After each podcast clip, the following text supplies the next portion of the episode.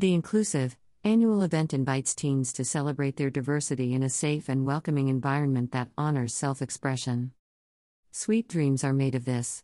The New York Public Library welcomes the return of Anti Prom, its popular annual event for teens that celebrates personal expression. Created in 2004, the program is open to young adults aged 12 to 18 and offers an inclusive, safe space for attendees to embrace their sexuality, gender identity, culture, and style of dress. Following a brief hiatus due to the pandemic, the event comes back to the iconic 42nd Street Library on June 3 from 6:30 p.m. to 9 p.m. Anti-Prom, and this year's Sweet Dreams theme focuses on providing teens with a joy-filled, light-hearted opportunity to come together and celebrate their dreams for the future.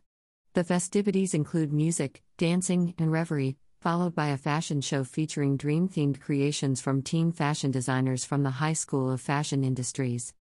Over the past few years, teens have been robbed of the ability to connect with one another, and the library is determined to disrupt this atmosphere of isolation, ushering in a new era for New York City's kids.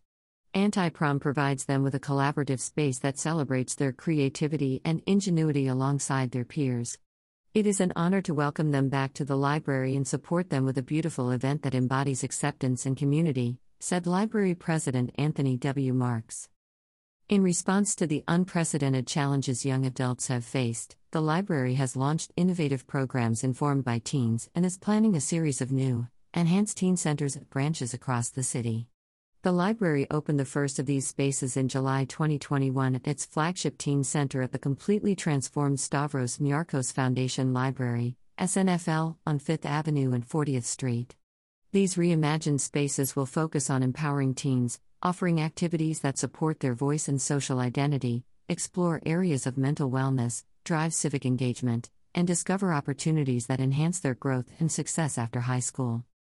Local branches throughout the Bronx, Manhattan, and Staten Island have also reintroduced on site programming over the past year to support the neighborhoods they serve. As the school year draws to a close, Anti Prom celebrates the hard work and perseverance of New York's teens. In the Stephen A. Schwarzman Building's Grand Astor Hall, they can dance the night away with music curated by DJ Carol C., hang out with therapy animals provided by pet partners, and enjoy each other's company. A second Bronx based anti prom will also be held at Belmont Library on Friday, August 5 from 6:30 p.m. to 9 p.m. Registration for the teen only event is not required, but is recommended as space is limited. Teens can sign up to attend or learn more about the event at www.nypl.org/antiprom. Masks are also encouraged but not mandatory. Anti prom was dreamed up by a group of librarians in 2004 who wanted to create an alternative to the traditional prom experience. Eschewing dress codes or similar requirements, Anti prom was designed to be free of prejudice, an event where teens could have fun together, safely and honestly. Major support for educational programming is provided by Merrill H. and James S. Tisch. Major support for children's and young adult programming is provided by the Andreas C. Dracopoulos Family Endowment for Young Audiences. This program is organized in collaboration with the New York Public Library and Wellcome. It is part of Mindscapes, Wellcome's international cultural program about mental health. NYPL Anti Prom Sweet Dreams. About the New York Public Library. For over 125 years, the New York Public Library has been a free provider of education and information for the people of New York and beyond.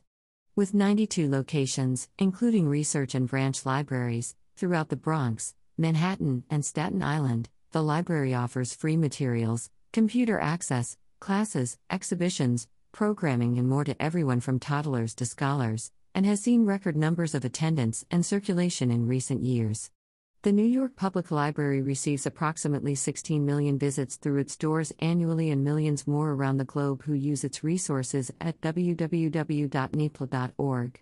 To offer this wide array of free programming, the New York Public Library relies on both public and private funding.